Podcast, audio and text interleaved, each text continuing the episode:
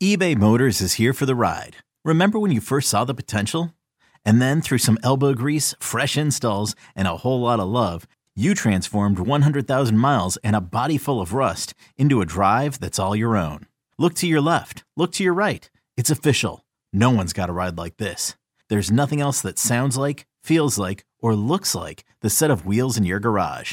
With over 122 million parts, you can make sure your number one ride or die stays running smoothly. So there's no limit to how far you can take it. Brake kits, turbochargers, engines, exhaust kits, roof racks, LED headlights, bumpers, whatever your baby needs, eBay Motors has it. And with eBay Guaranteed Fit, it's guaranteed to fit your ride the first time, every time, or your money back. Plus, at these prices, well, you're burning rubber, not cash. Keep your ride or die alive at ebaymotors.com. Eligible items only. Exclusions apply.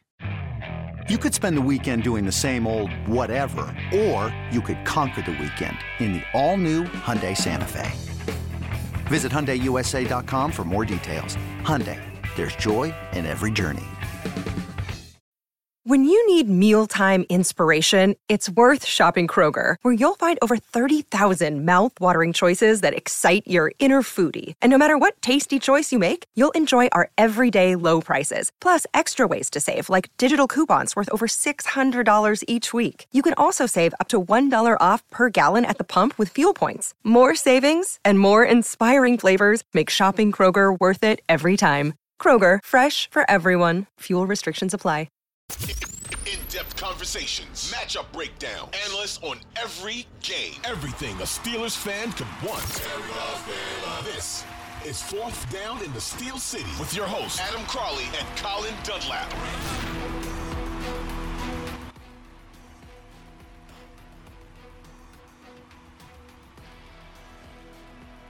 It's fourth down in the Steel City segment three. This serves as the Patriots breakdown.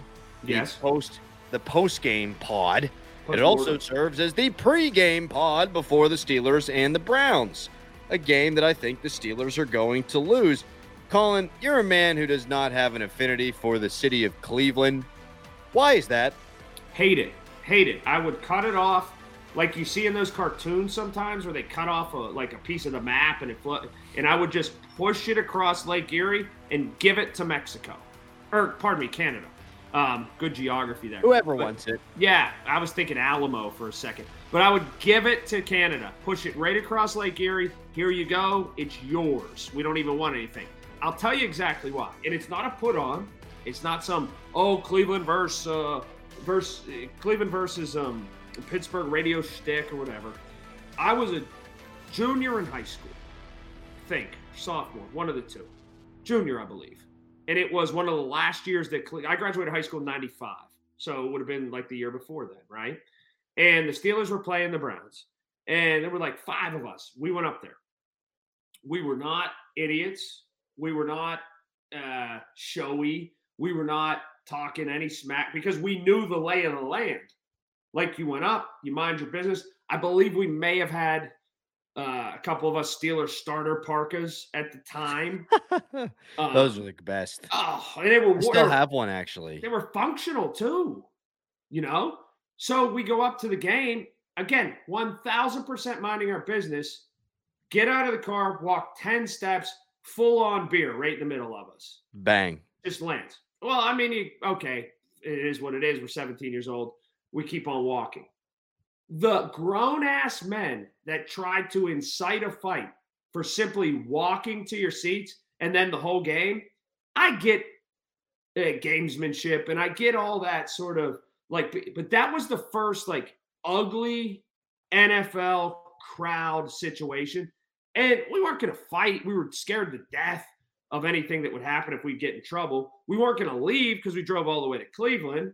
We weren't going to run away because we're you have we have testosterone. So we were just like in this vortex of like, what do we do? We just kind of stand here and take it a little bit. We don't give it back because we didn't want to get just absolutely pummeled by you know 50,000 people. But it was just it was barbarian and ridiculous because it was totally unsolicited. Like there was no reason to treat people that way. Who You were offered, just existing. who offered no resistance. We were going to offer no. We just went to what wanted to go watch a football game in a different place, and I get it. I understand it. I got the rivalry, but from that moment on, never a benefit of the doubt for anybody from Cleveland, any Cleveland Browns fan, anything about Cleveland, because there were like regular, proper people around us the whole time. Women, guys with kids, whatever, that at any time could have said that he assorted 20 people, Mm. like, hey, knock it off. These kids are just watching the game. And again, we were 17 year old kids. These are 50 year old men jagging us off, throwing stuff at us, spitting on us. And it was nobody gets the benefit of the doubt because of the guilt by association. There were masses and hordes of people standing by our seats that could have just been like, hey guys, lay off here, you know? Right. And I am far from look, if you want to fight, like I'm first guy a lot of times sign up for it in my younger days. But it was just entirely out of line because it was. I think about this a lot. I've never been in a more no-win situation in my life. Oh yeah. Eh, there was nothing. If you get, if you stand there and you take it at that old Cleveland Stadium, everybody's laughing at you, and they did the whole game. If you fight back, you're getting swallowed up by hundreds of people and the hell beat out of you. Then you got to drive home with a busted eye and your head kicked in. so that's why I hate them. I mean, and it's and it's actually absolutely. I'm sure there's great people in Cleveland. I'm sure there's wonderful people, but no one stepped in that day. I'd like to think if I was at P, at um, Acrisure, whatever stadium, and there were high school kids from Baltimore, high school kids from Cleveland, from Cincinnati, and some goof was acting like a jerk to these kids. Going back and forth in good fun is good fun. But if someone was saying vile stuff and throwing stuff at them, I'd like to think right now at 45 years old, I'd say, hey, buddy, look, I like the Steelers too, but come on. Come on, these kids, they're, they're not doing anything to you. Let's just come on. So it's real for me. Yeah, it sounds like it would be real for me too. I've been to Cleveland more times than anybody really should go to Cleveland. There's a contingent of my mother's family that lives out there, and they're not. We we see them like once every couple of years for reunions. Nice enough people. They'll always jag us. But so I've been out there a bunch. We actually went out there once. We were wearing pirate stuff. The Yankees are playing at the time the Indians. It was when A Rod was going through to hit his 600th home run. We were huge baseball fans. We said, let's go see some history. Maybe we'll catch the ball. Maybe we'll be rich. Maybe we won't have to go to college and we can drink our faces off. So we went out there, and the amount of crap we got for wearing pirate stuff, pirate stuff at an Indians game, it was remarkable, Colin. Uh, why would anybody hate me, a lowly Pirates fan? And yet they did. So I'm you right. should have just taken it off and been like, oh, look, nobody really cares about them this much anyway. You can have the shirt. Yeah, it's true. You know what? Let me get a Grady Sizemore jersey. I'm in. Let's have some fun. I'll join your team. Why the hell not? You're right. You got a all work Ricky Long alone. shirt. Yes. Hey, Brian Giles. Hey, woo. I just I found it. Jose Mesa. Well, how did it how did it end? Like how did it end? It wasn't like one of those things where we were any ever in any danger, but we just kept getting crap all night long. And actually, what may have been the saving grace, Colin, it was on ESPN all night and the next day. Somebody that night, it was right after LeBron left Cleveland.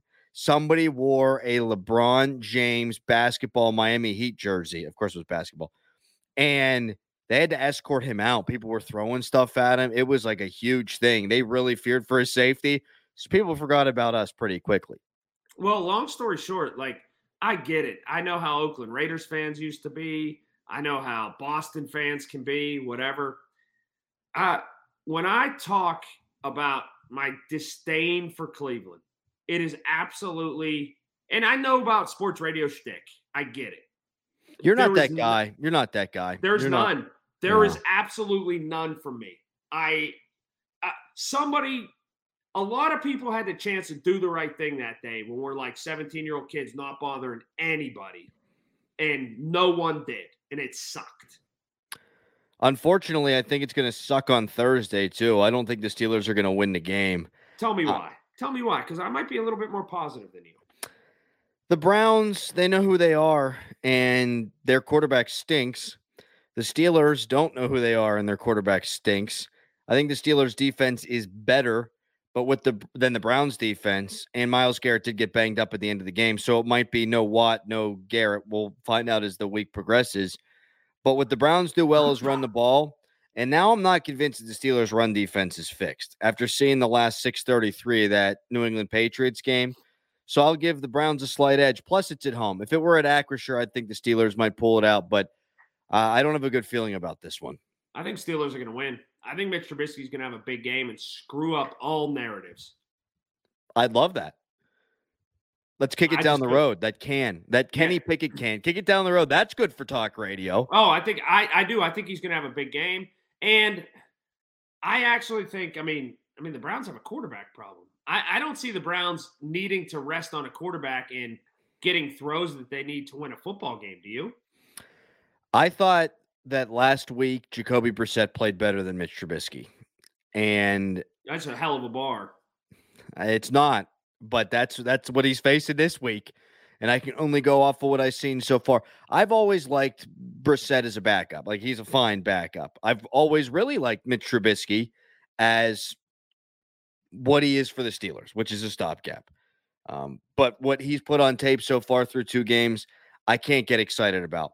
And I could get a little more excited about it if I were Cleveland. However, I mean, they just lost the most winnable game in NFL history. It was like 2,300 straight games where teams led by 13 or more with two minutes to go that they won. Right. And the Browns had a 99% chance of winning and they blew it. So what do I know? Maybe they're just losers and will always be losers. Yeah, we'll see. I, I, I honestly, I think the Steelers are going to win this football game, and I think the Steelers are going to win something like um 26-19. 26 19. That's a barn burner by Steelers standards Yep. at this time. I'll take the Browns 21 17, but they're they're gonna they're gonna kick some field goals to get to 21. It's not gonna be all touchdowns, three Seven touchdowns. field goals. Not that many. Like it'll be it'll be like 18 to 17, and then they'll kick a field goal at the end, bang, 21 17. There's your final Gotcha. according to me. Colin, we'll, we'll break it down after the game on Friday. It's going to be a week. It Sure is. is. It is. Great stuff, Crowley. You too, pal. That's fourth down in the Steel City. Steelers, Browns, Thursday. That was your preview.